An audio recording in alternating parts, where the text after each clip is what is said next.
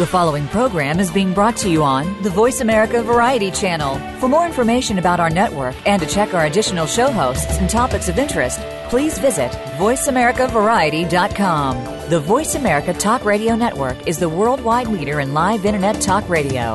Visit VoiceAmerica.com. The views and ideas expressed on the following program are strictly those of the host or guests and do not necessarily reflect the views and ideas held by the Voice America Talk Radio Network, its staff, and management.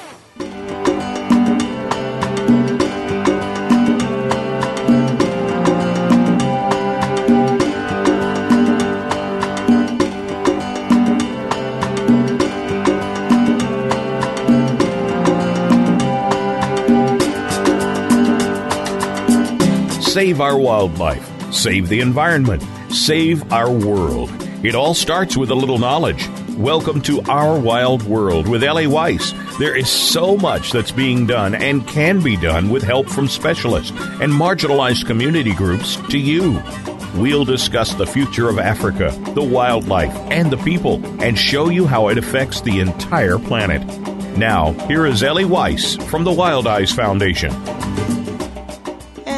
Morning, and welcome to Our Wild World. Having recently done episodes from the animal rights, animal welfare of the human relationship to wildlife, I feel it's important here to highlight the other side of conservation, landscape habitats, and species survival.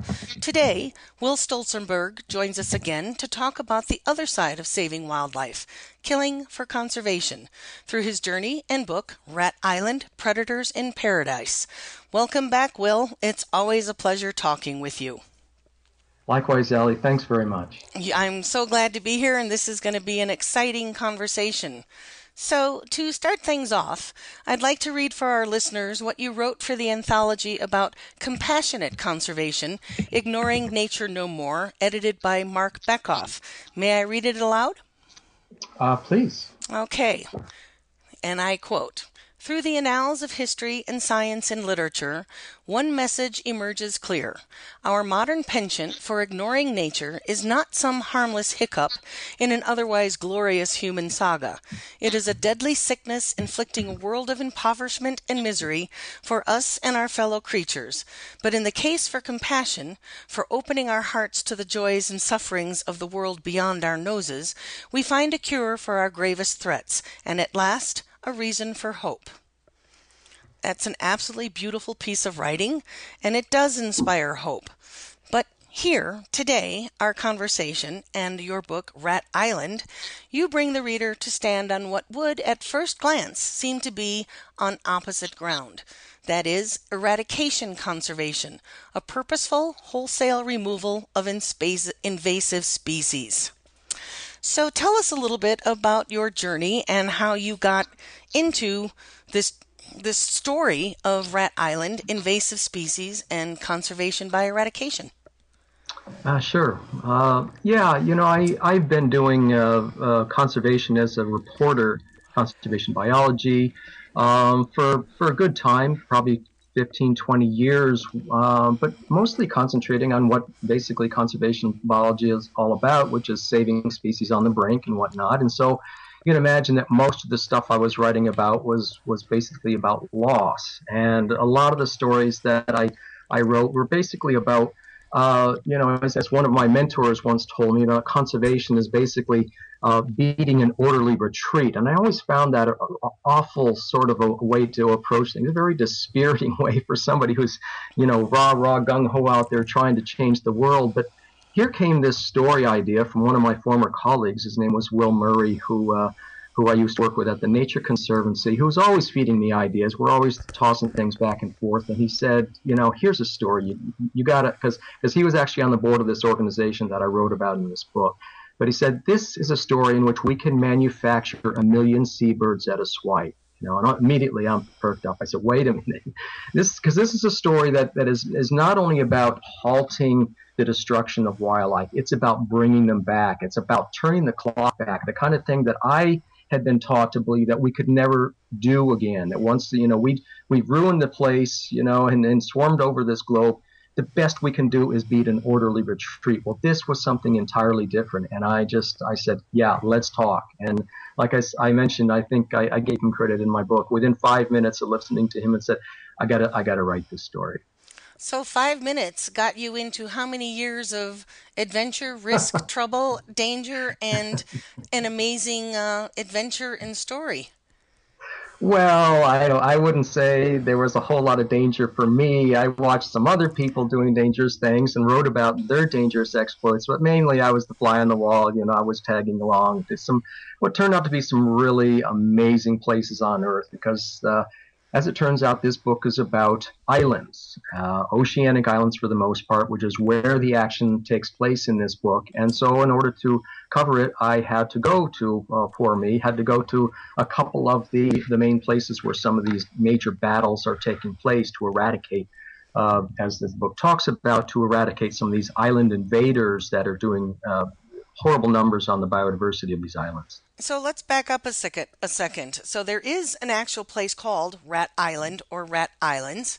So we need to just define why they're called that and where are they? Yeah, there's there's both. There is a real Rat Island, and it is it is called Rat Island. It used to be called, I think, it was an Aleut name called Hawadax. Uh, it's way out in the middle of the Bering Sea, about 1,100 miles off the coast of Alaska. Um, and I'll, I'll explain in a minute how it uh, got that name. But there's also it's it's the general metaphor for rat islands. There's a whole bunch of rat islands. 90% of the oceanic islands in the world have been invaded by rats, and so these are one of the main characters in my stories, one of the the main foes, the villains, if you will. Although I'll also mention how they're not, as we find out, quite the villains that we that we may think. This is, you know, this is the extent that the rat has has uh, impacted the entire global archipelago, if you will.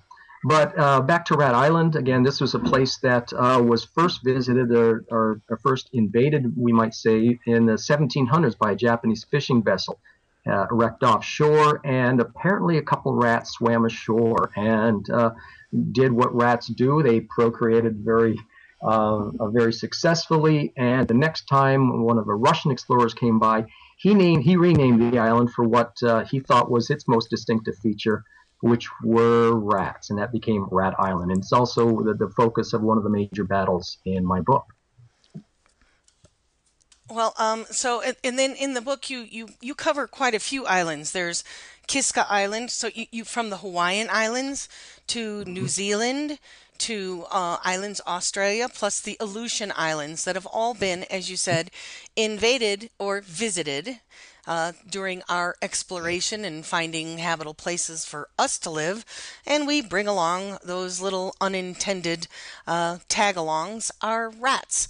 Um, anybody who has mice in their house will understand that no matter what you do and you think they're not there, there they are. And we understand that rats are not warm and fuzzy. It's not our first thought of somebody that we'd like to have around. But as you said uh, a minute ago, there's other species that began began to be invasive, like bunnies, donkeys, pigs, goats, and even the really warm and fuzzy one, Arctic foxes.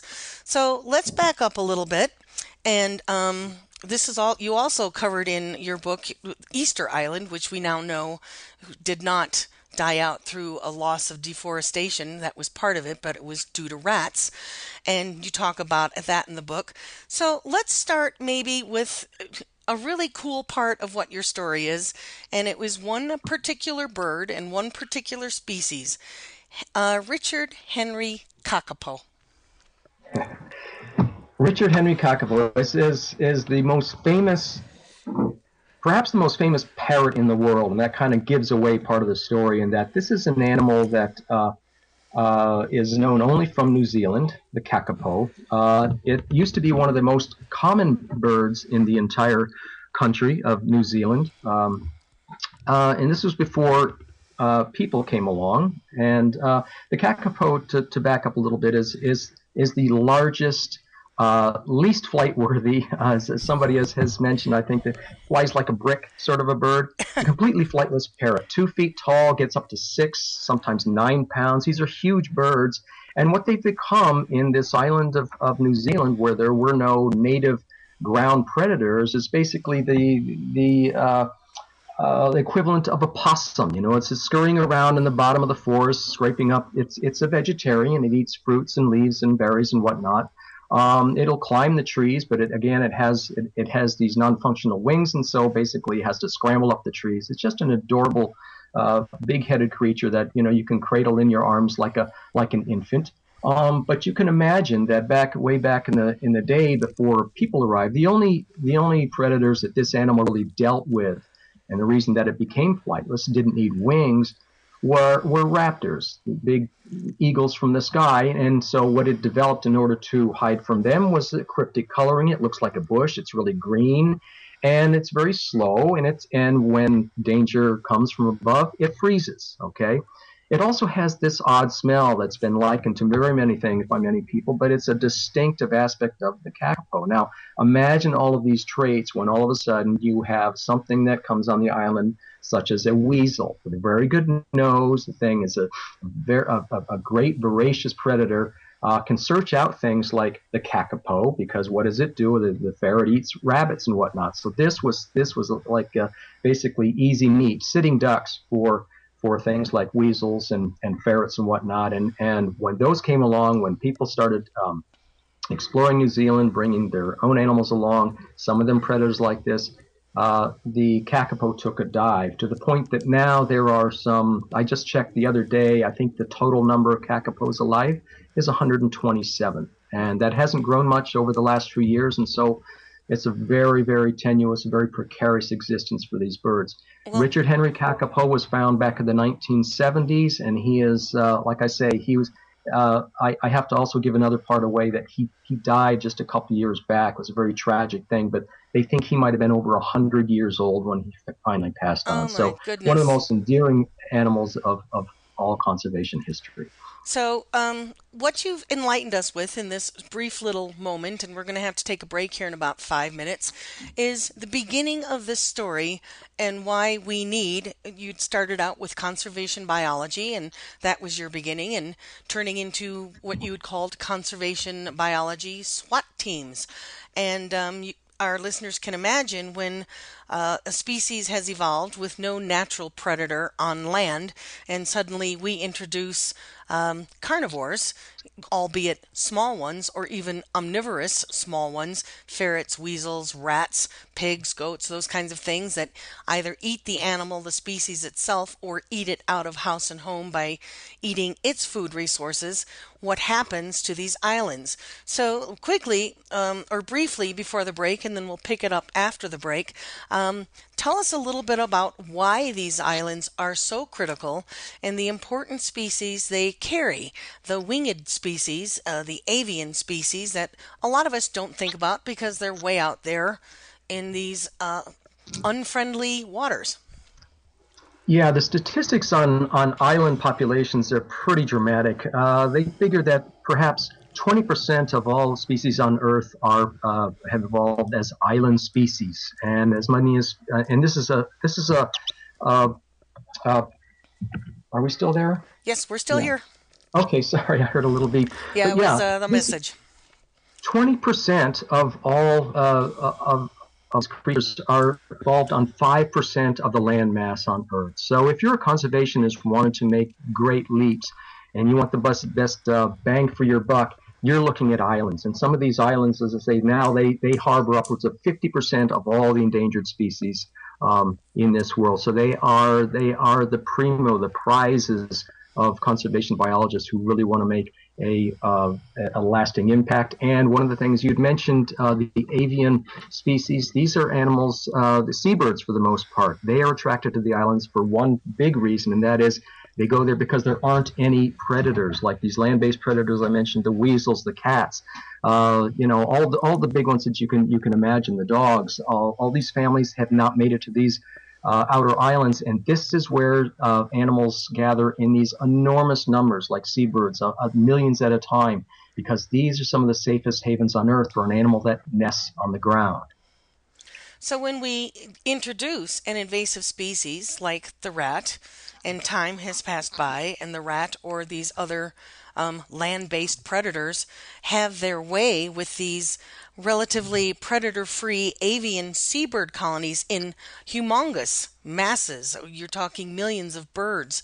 And they start doing the damage. What you found in, in your book was they were being reduced in numbers to perilous. Um, perilous numbers of endangerment of not being able to reproduce. Yeah, it's just amazing what you know what a few uh, predators can do to a big colony. Of course, there's nothing stopping them from killing as many as they want. These birds, most of them have no defenses. Um, there's a there's a case actually in the South Atlantic um, South Africa, an island there where they have a, a mouse, a house mouse that's uh, like the one that you may be familiar with in your house, uh, your garage or whatnot, that are eating albatross that weigh 17 pounds, 300 times their size. Uh, they are devouring these things as they sit because the birds have no defenses. And so this is just a, a, an idea of the scale of the problem. And then once again, when you have animals that can reproduce like rats and mice and become carnivorous on these islands, you can imagine the carnage that takes place. And sure enough, um, some of these islands have been literally wiped out from millions to just handfuls of birds hanging on on the very edges. It's astonishing. So I hope our listeners understand once again this uh, cruel to be kind philosophy, the eradication side of conservation. And uh, after the break, we're going to get into a little bit more of where we began the compassionate side and having to kill for conservation. But um, so we're I'll, I'll, tell you what, we're, we've got like a minute left, which is not really enough time to get into much. So why don't we go ahead and cut to a break now? And then we're going to come back and talk about Will's investigation and the journey and set the stage of what he learned and why he undertook this journey and wrote the book Rat Island. And you can find more uh, out more about Rat Island and Will, you can find him on his website at willstolzenburg.com. Follow him on Twitter. He does amazing posts. He's on top of everything. I can barely keep up with him. And you can also follow him on Facebook. So stick with us. We'll be right back.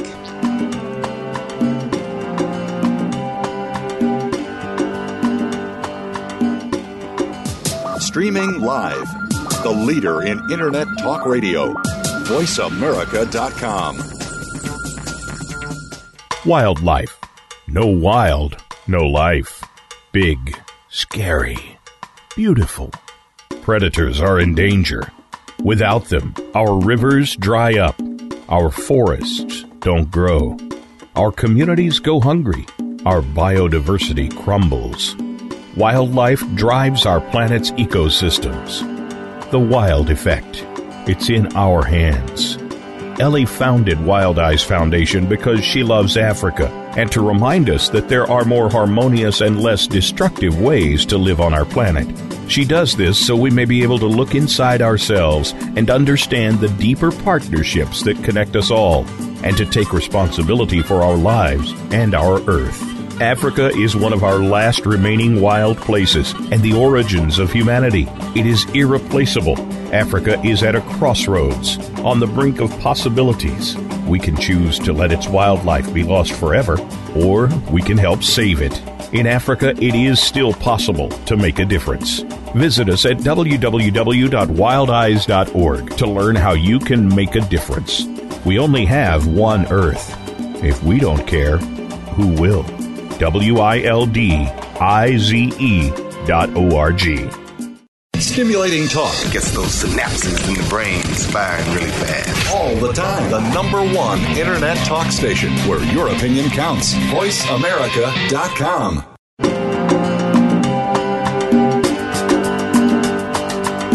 You're listening to Ellie Weiss and Our Wild World. We want to hear from you. Call into the program at 1 866 472 5788. That's 1 866 472 5788. If you'd rather send us an email, please send it to wildize at wildize.org. That's W I L D I Z E at W I L D I Z E dot O R G. Now, back to our wild world welcome back. This is Ellie Weiss, Our Wild World, and my amazing guest, Will Stolzenburg. And we're talking about his book, the adventure thriller, uh, but real life journey, Rat Island. So, right before the break, we were talking about the background of invasive species and killing for conservation. So, Will, how about for our listeners, let's set the stage. Who are the players in this drama? Well, if you want to go way back, uh, we'll start with the people who, who started the whole thing. And these are not the conservationists, but the people who actually started seeding some of these oceanic islands. And that started about 3,000 years ago. Uh, those were some of the first uh, seafarers that, that started their way from coast of New Guinea and made their way across these uh, huge expanses of the Pacific Ocean, bringing with them the first exotic four-legged animals to some of these islands. And in particular the rat. But I'll skip all that history and just say that they did an amazing job of, of bringing the rats to a lot of islands. But I'll, I'll, I'll skip then to the, the people who started doing something about it. And these are the New Zealanders, the Kiwis, uh, who live on an, one of the most amazing islands of all, and that this is an island, uh, one of the hugest islands that was never uh, uh, invaded by by mammals, but was uh, became this kingdom of birds, and all the birds that had when this island floated away from Gondwanaland way way back, uh, it took with it you know the the, the, the rudiments of of the birds of the birds and the birds in an amazing display of evolution, uh, not needing to use their wings. A lot of them became flightless. And so this is one of the most amazing places to go see where they basically taking over the role for the mammals. They still have flighted birds, of course. They have uh, an amazing variety of colorful, very uh, uh, um, colorful songsters in the trees, but they also have these amazing birds that walk around, like the kakapo that I mentioned a little while back. The kiwi is another bird, you know, the kiwis from the from New Zealand. And so this was a place where when uh, European colonists started, uh, shall we say, invading New Zealand, al- al- along with their uh, domestic animals, lot, along with their predators, a lot of these birds started to go the way of the dinosaurs.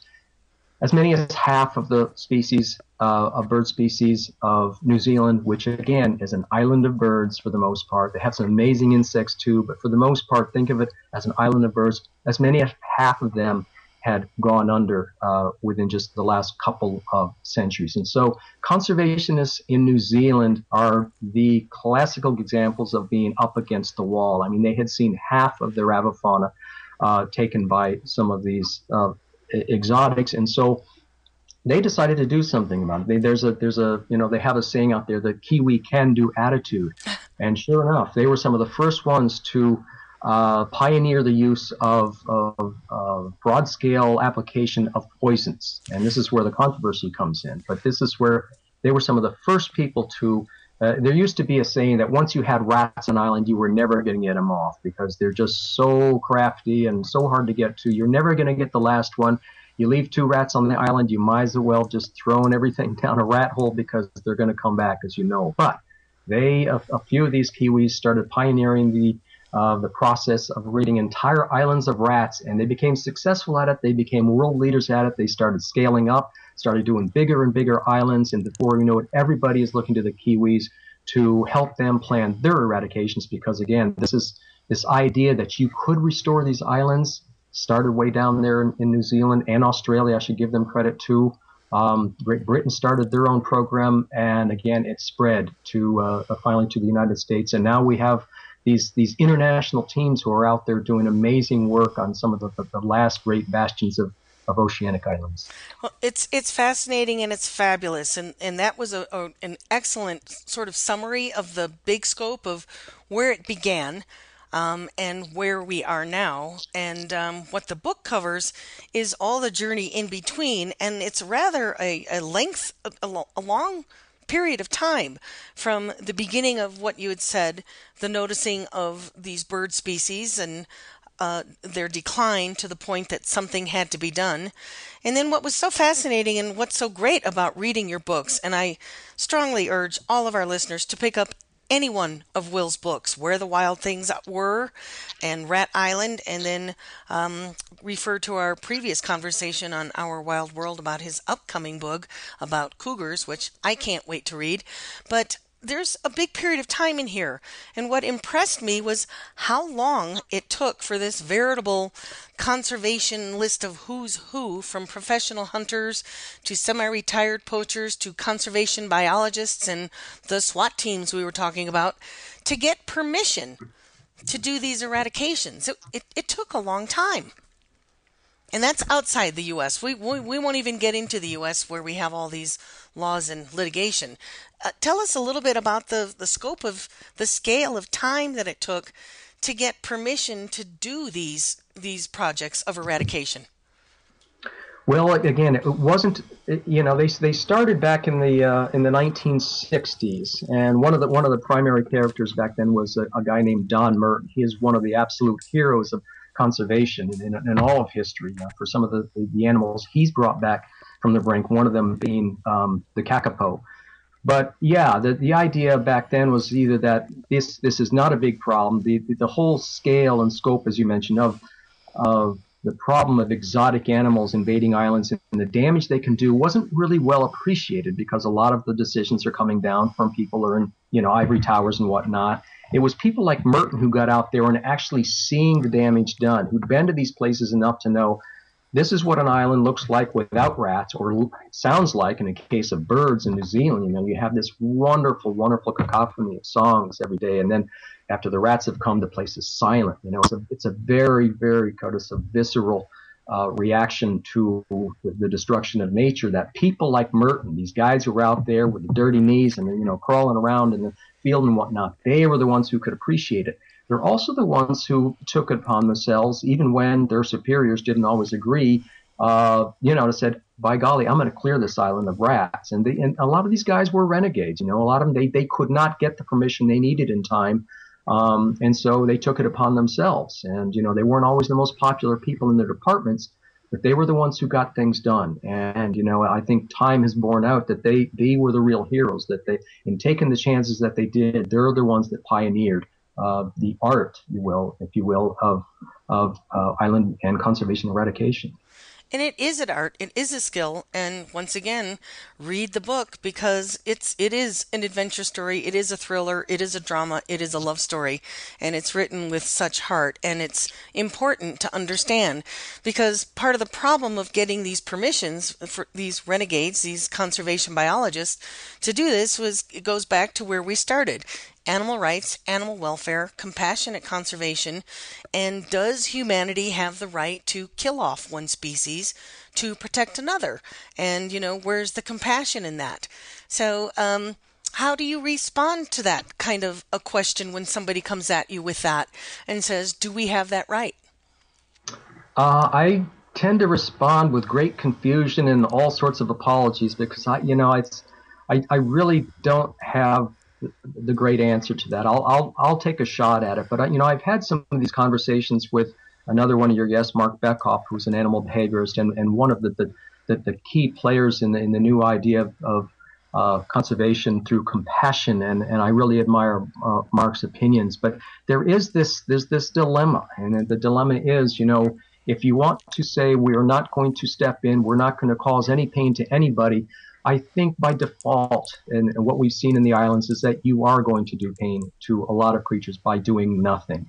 Um, and that is the fact that when when we have been the ones that have released some of these monsters into the uh, into the islands, and I I hesitate to call them monsters. I mean, let's just for for the time being, we'll consider them as invaders. We'll call them monsters. But um, these are animals that are have never been seen by a lot of these evolutionary creations, and the carnage is just incredible. And if you want to talk about suffering, you talk about having a bird sitting there, having uh, uh, mice burrowing into its rear end, you know, and eating it from the inside out, or having its brain eaten out as it sits there. I mean, this is this is some pretty gruesome stuff going on there. Uh, the other side of the coin is okay, somebody wants to do something about it, you have to kill the invader. Now, this is where some people, you know, may uh, have a difference with uh, conservation by eradication. They say, well, there's got to be a way that we can do this humanely, you know, have our cake and eat it too. How can we save these creatures that, that we want to save, the, the natives, and still not do harm or pain to these animals that we are responsible for releasing on the islands. And that's the bugaboo. That's the place where we have not gotten to yet. It's not, we have not gotten the technology so far to be able to ferry every one of a million rats off a, this, this island sitting in the middle of the Bering Sea. We just don't have the technology for that. But we do know that if we sit and wait, we've seen cases of this, if we sit and wait and let nature take its course, we are dooming some of the native populations to uh, uh, the carnage. And so that's where you're stuck. You have to say, I mean, you, you kind of have to say, I'm going to have to do some bad to do the better good.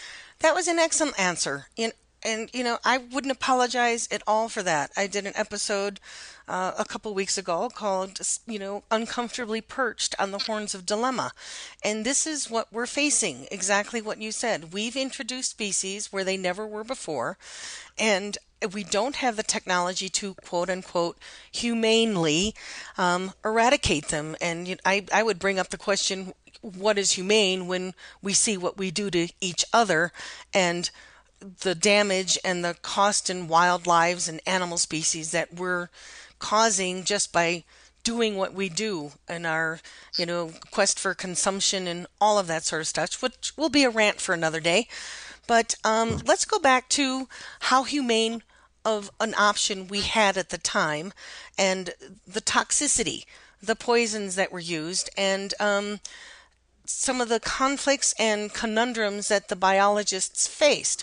So you you used a, a, a poison. They used uh, a poison. I'm not sure how to pronounce it. By by bifurcatum. yeah, I, I we'll just sort you know, I, through that one. I've heard it both ways. Uh, it's brodifacoum or brodif. Bro, yeah. yeah. So this was, it's a really toxic poison, but the way it was dispensed was going back to what you said was an art and a skill. And the planning that it took and it was like you know i'm going to call it the hiroshima of the atom bomb. It was done with such precision. Tell us uh, we, a little bit about that. Okay. Now this this uh, this poison that we're talking about is just one of uh, one of the ways, and this is the one they usually use for rats. They use a whole a lot of different things for other animals like cats and for goats and pigs and whatnot. Basically, those are traps and bullets, which is a whole other issue. But poison is what they usually use for rats. And this poison was developed, um, uh, it was actually first developed as, uh, uh, you may be familiar with the term warfarin, which is used for uh, people with blood clots. It's for heart, uh, you know, preventing heart attacks and whatnot. It's a blood thinner, it's an anticoagulant. And um, they started experimenting with this. And, you know, of course, a lot of the experiments when they're uh, clearing these uh, chemicals for people. They used them on rats. Well, they found if you fed a lot of this to the rats, the rats would die. And so, aha, this became a very uh, common, very popular use for uh, um, controlling rats way back when in, uh, in the post-war era. And then uh, when they started applying it to these islands, they realized that you know this it wasn't quite doing the job because it took too much. You know, you had to get too much into the rat and uh, there were just too many uh, possibilities for screwing up. What happened was when they made a much uh, stronger version of this, where you could use a tiny amount um, that would, you know, just one one or two ingestions would have the rat on the on the way to death, and that was when they kind of made that big leap where they could seed an island with, with this this poison and be sure they got every last rat. Now, that's one thing. The poison became a lot better. That was one of the things. But also the way that they distributed it became a lot more scientific, a lot more precise. They went through and and laid out. They started laying out these grids on these islands. You know, like they would just make a grid with a with a trap or a little you know, little tube or whatnot in which they would place a bait uh, about every what, whatever they decided every 15 yards or whatnot and this is basically covering the territory of a rat or rat family. And so the idea is that they would put the baits in there and every rat would get a chance to visit them. Well, they, they'd first start off with baits that were non-poisonous just to get the rats who are very, very neophobic. You know, they don't like new things. They test them out. They're very crafty. Uh, but once they get used to the bait, they say, aha, this is a free source of food. They see these little tubes coming and, and the next time around, they jump right in and they start devouring the stuff. Well, the next time around, there's poison in the bait. So uh, they they perfected this means and they started on a small scale of just a couple acres and then just started expanding and expanding. They had good success. You know, they would go back. No rats were surviving and they were just beating the odds. And uh, you know, uh, as I don't want to give away too much, but they're they they started. To, they've now been uh, uh, dealing with islands that are, are 75 miles long in some of the most ungodly places on Earth, and they are getting every last rat. So yeah, there's been some evolution in the uh, eradication of rats by these people. Well, this is this is fascinating because what you've also just highlighted in that in kill, killing for conservation or eradication of invasive species, which is the much better way to put it. Um, killing for conservation kind of strikes that sensationalist tone, which I don't intend to do, but it also highlights very um, poignantly that in order to take care of this invasive species, you have to understand the invasive species. And your book talks a lot about that, uh, the mindset of the rat and how, and without giving it away, once again, pick up Rat Island. It's an incredible book that in order to take care of the problem, you have to understand the problem. Mm-hmm. Yeah, and that's what really impressed me about some of the, the early uh, practitioners down in New Zealand is that they they you know I I know it, it sounds ironic to, to say this but they they really enjoyed the rats. I mean they loved these are some people who go out in the field and observe rats. You know they would sit places and just watch places like in a dump or something or in a pigsty and watch the rats coming and going to learn everything they could about their behavior and this is what enabled them to understand something more about rat society that taught them that, well, indeed, it's this not just one mass chaotic confusion of rats out there, but there's an actual social dominance hierarchy to these rats. And therefore, if you could, you know, just train the big males who are the ones that are going to go in first and eat their fill, um, you know, once the once the males have eaten their fill, then everyone else feels okay. It's it's okay to go in, but you had to understand the workings of rat society in order to come up with this system for getting all the rats off. And you know, I, I do I I do realize as I'm saying this uh, irony that these same people who so appreciated it and were so fascinated by the rats became such good killers of them. That, as you say, that's exactly what it took. It's biology. Well, and it's also important to understand that these biologists, these wildlife biologists, don't enjoy killing. It's not what they came to do. Their their goal is to protect and um, help species survive. So understanding behavior, bio- biology behavior, and biogeography is all critically important to not only conserving species but to eradicating certain other species. So it's time to cut away for a break. Stick with us. This is my guest, Will Stolzenburg. We're talking about his book, Rat Island, and we'll be right back.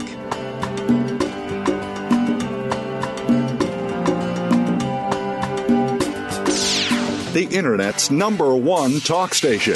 Number one talk station. VoiceAmerica.com. Wildlife. No wild, no life. Big, scary, beautiful. Predators are in danger. Without them, our rivers dry up, our forests don't grow, our communities go hungry, our biodiversity crumbles.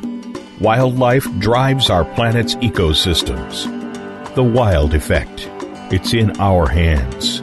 Ellie founded Wildize Foundation because she loves Africa and to remind us that there are more harmonious and less destructive ways to live on our planet. She does this so we may be able to look inside ourselves and understand the deeper partnerships that connect us all and to take responsibility for our lives and our Earth. Africa is one of our last remaining wild places and the origins of humanity. It is irreplaceable. Africa is at a crossroads, on the brink of possibilities.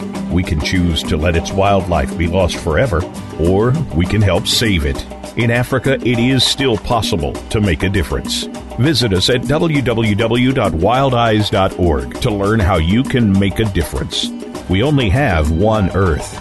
If we don't care, who will? W I L D I Z E dot O R G. Streaming live, the leader in Internet Talk Radio, VoiceAmerica.com.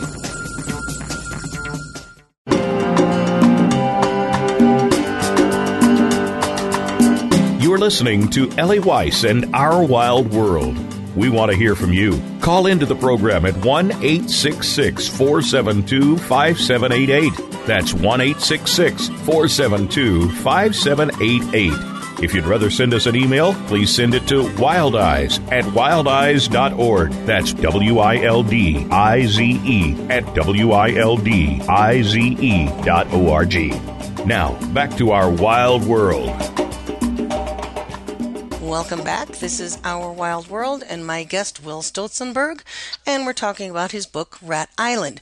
So, uh, during the first two parts of this program today, we covered a lot about what the book is without giving too much away. Once again, the point is to get our listeners to read the book, and you can find more at uh, willstolzenburg.com. That's his website. Uh, and the other books that he's written, follow him on Twitter and follow him on Facebook. So, Will, let's take a little bit of our last uh, section here and talk about your personal journey and what you went through. And um, how long did, did this research take you, and did it turn out to be more than you had expected? Yeah, sure. It, it, it was exciting. It, it it always takes longer than I expect, so I can say that. It, it was probably a good solid year of, of tracking things down, and well, maybe, maybe even two, I don't know, and then another year of writing. But uh, yeah, I mean, I, I realized right on it was a very daunting task, and I, I, had, I wasn't quite sure how I was going to get to some of these places because, after all, this is about some of the most ungodly places on earth. Uh, you know, not not I don't I don't mean that in a in a derogatory way. These are some of the most beautiful places, but they are so hard to get to, which makes them so spectacular in terms of wildlife, um, so fragile in many cases in terms of these invaders, but so hard to get to. So, um, yeah, I went to both both ends of the of the globe, if you will. I went to New Zealand to visit. There were the Kiwis, of course, the, the pioneers of the whole book. And then I made a trip uh, to Rat Island and to the place that's uh, was next up on the uh, on the docket for rat eradication. It is a spectacular place called Kiska. So um, yeah, it was it, it, was quite the adventure. One had me down there tooling around in in the, in the south, both both the islands of, of New Zealand, and visiting with some of the uh, some of the top dogs down there. Uh, so I, I, think one of the, the take homes from New Zealand, I, have been all over the place in, in, in this country, and one thing I uh, was not prepared for was was how uh, and I don't want to call it desolate quite, but it's it's it's a it's an eerie sort of place in which you you go into a forest. Uh, this I'm talking about New Zealand now, and there are no mammals. I mean, there's you know there's there's no squirrels running around in the trees, and unless something has been released there, you know, unless there's a ferret running around or a rat by by some mistake, everything that you're going to see that isn't an insect or maybe a, a reptile is is a bird. So um, it's just it's, it's, it's a really odd place. In the countryside of New Zealand, uh, of course, there's a lot of domestic uh, uh, herds. You know, that's one of the reasons that the place has been cleared, and one of the reasons that a lot of the birds are gone. And they, you know, they have herds of of domestic of, of elk that they're raising there for meat, deer, and of course, a lot of sheep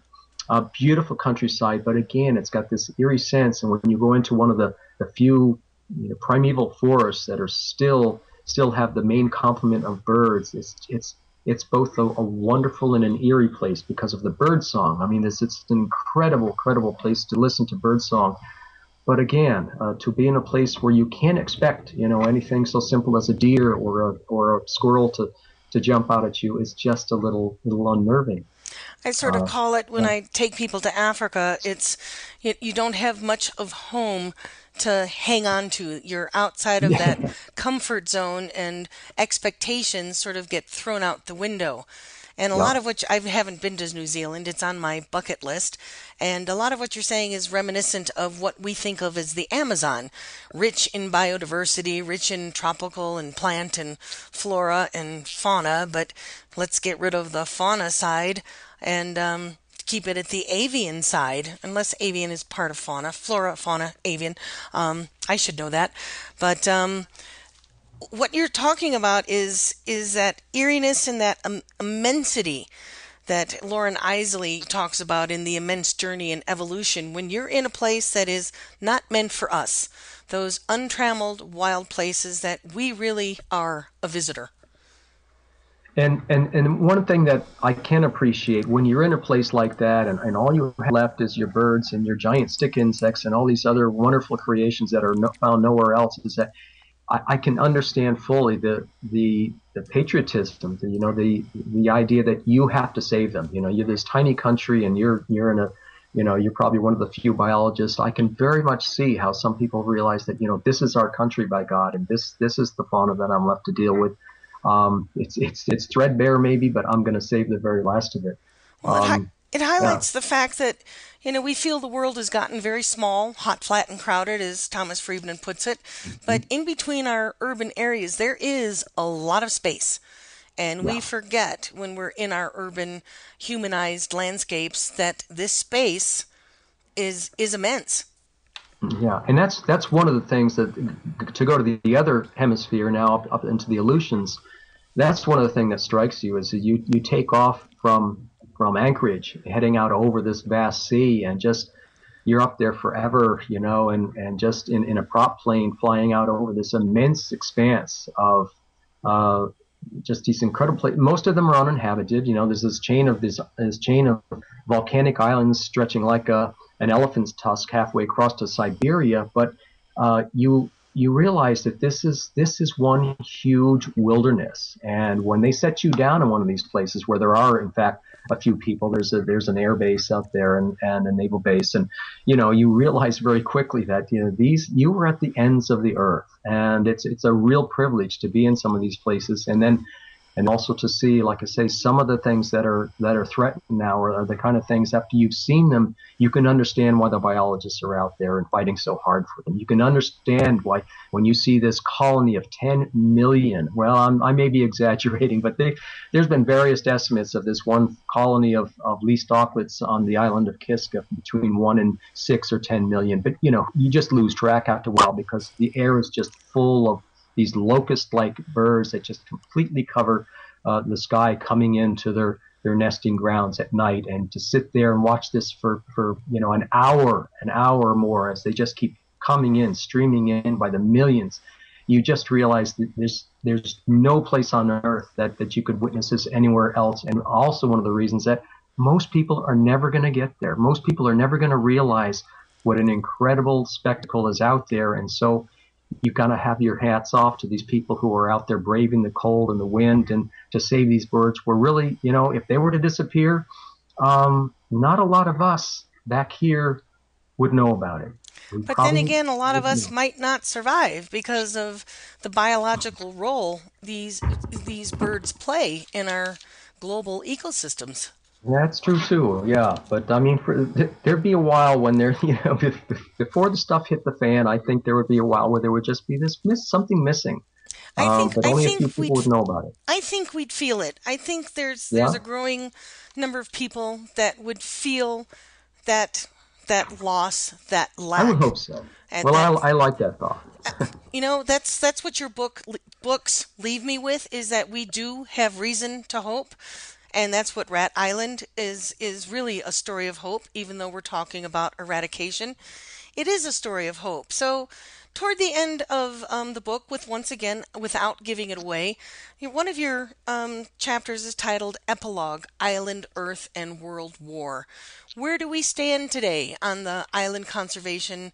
Um, and you know where do, where do we look for toward the future? So we have these literally awesome places where maybe it's not a place for people to go. That's why there are species with wings, and we shouldn't inhabit them because they're already inhabited by others. So, where do we go from here? Well, the most logical place is to the mainland. And, uh, you know, as, as I say, as, as, these, as these practitioners get more sophisticated at what they're doing. They keep upping the scale every year. I mean, I, I think the, the group Island Conservation is the last time I checked, they were over 800 eradications under their belt. And so they're going gangbusters. They've kind of got a lot of this stuff figured out. But now the, all the eyes are looking to, okay, we're, we're dealing fairly well with the islands, but where's the next, you know, big uh, big revolution going to come? It's got to come on the mainland because th- these are the places that we have not been successful so successful in fighting back.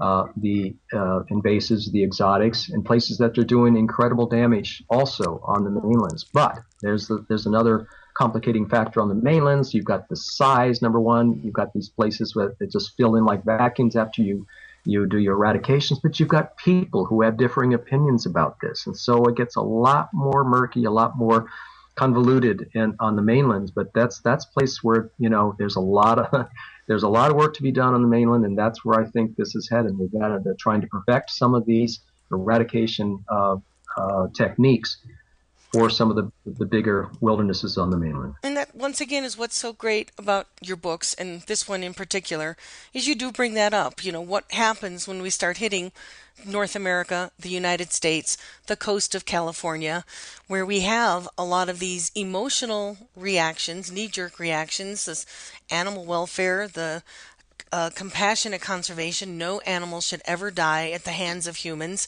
and these varying opinions, plus the the legal loopholes and the legal shenanigans and um, hurdles that we have to go through.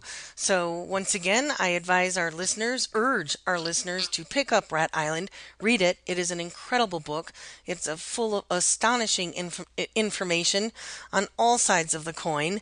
And, um, talks a little bit about what happens, as Will was just saying, when we start hitting the mainland, because that is sort of the last bastion of uh, where we need to start dealing with some of these issues. So, Will, moving forward, we've got a few minutes left for the, today's program. Should we be worried?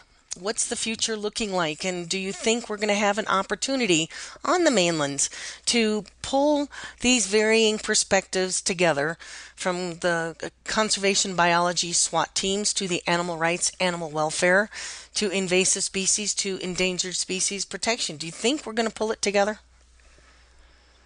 Well, I mean, I, I may have to fall back on that that line I hate so much about you know, beating an orderly retreat. I, I think that we're still we're still in that realm of conservation on the mainland, you know, and that, the best we can do is just to, to stanch the bleeding.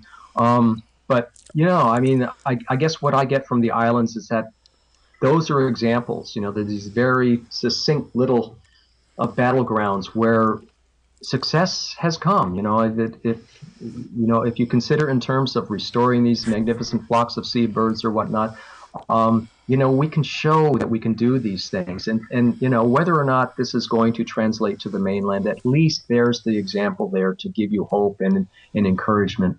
Um, and and in fact, you, you know, some of the techniques can be can be used on the mainland. But at least, you know, these are these are at least wins for the most part. You know, they're not just another loss and you know another statistic in the book about how we, we lost this many this much acreage on in this year and you know uh, you know whatnot. I just I just think it's it's a it's a really encouraging thing to have these examples of success in conservation and restoration, which is where it's all about. I mean, to, we've certainly got enough to clean up. I mean, we've got our plates full for many lifetimes um, why not start? I mean, that's that's where the game is for the. I, I think for the, the rest of humanity, it's it's restoring things.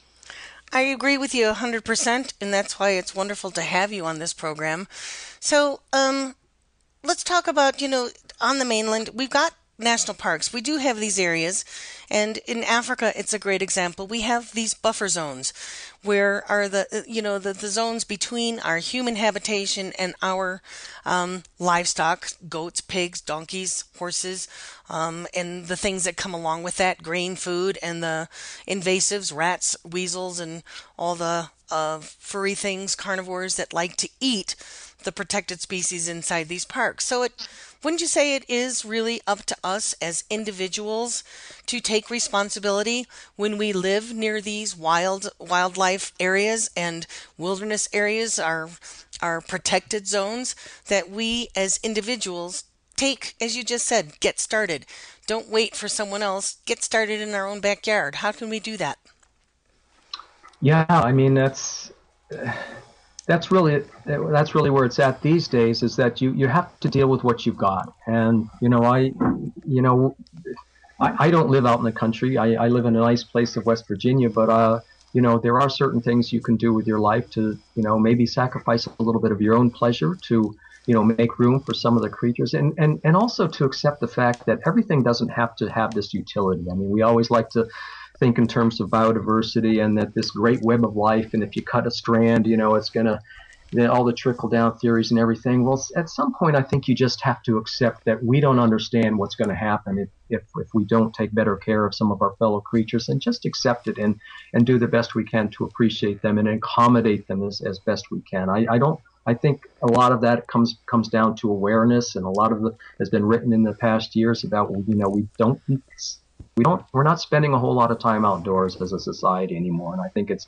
coming back to bite us because i think we're losing a lot of the respect and appreciation for a lot of those things that if we were just a little closer to they'd open our eyes a little bit more that would uh, conservation would follow the conservation ethic would follow and so I, I, don't think uh, in terms of specific things to do, you know, there's there's laundry lists. I'm sure you can find them anywhere. But I, I think for me, the, the major thing is to to open your eyes and and you know appreciate that that other world out there that's not the one that you're used to that's not paved and it's not inside. And um, i think with that that the, the the rest will take care of itself. I think that was an absolutely beautiful beautiful answer. And it is a lot of what i talk about on this program. And you you stated it succinctly. We get our nature through virtual uh, interaction these days through the computer, the TV, whatever, and we're not really spending or through recreation for us and not really always thinking about existence of wildness and other species for their own sake and the aesthetic that they do provide for us psychologically. So your answer was beautiful and it basically I would sum it up is that no matter what we do, every little thing counts, whether it's re- using one less plastic bag to making a sacrifice. And sacrifice, you know, I, I'm going to say doesn't necessarily mean giving something up. It's not necessarily a, ne- a negative, especially when what's at stake is the future of us and the future of this stunning island Earth, and the only thing of its kind as far as we're aware, and that it's worth protecting and it's it's worth our our giving it two moments of thought and stepping outside the door and uh, seeing what's out there. So we've got. Um, well, actually, we're. I'm sorry, we're out of time today. The time just flew by. So, um, once again, Will, I thank you so much for being with us today. And thank you so much for having me again, Ellie. I appreciate it. You bet. And I look forward to your next book, Cougar, and hopefully we'll be able to have another conversation about that. So once again, follow uh, Will. Find him on at willstolzenburg.com. Follow him on Twitter and Facebook. And that's it for today. This is Ellie Weiss and Our Wild World. Thank you again for joining us this week. Be sure to tune in next Monday at 11 a.m. Eastern Time, 8 a.m. Pacific Time for another edition of Our Wild World with your host, Ellie Weiss, on the Voice America Variety Channel. Think about living with wildlife during the coming week and what you can do right now.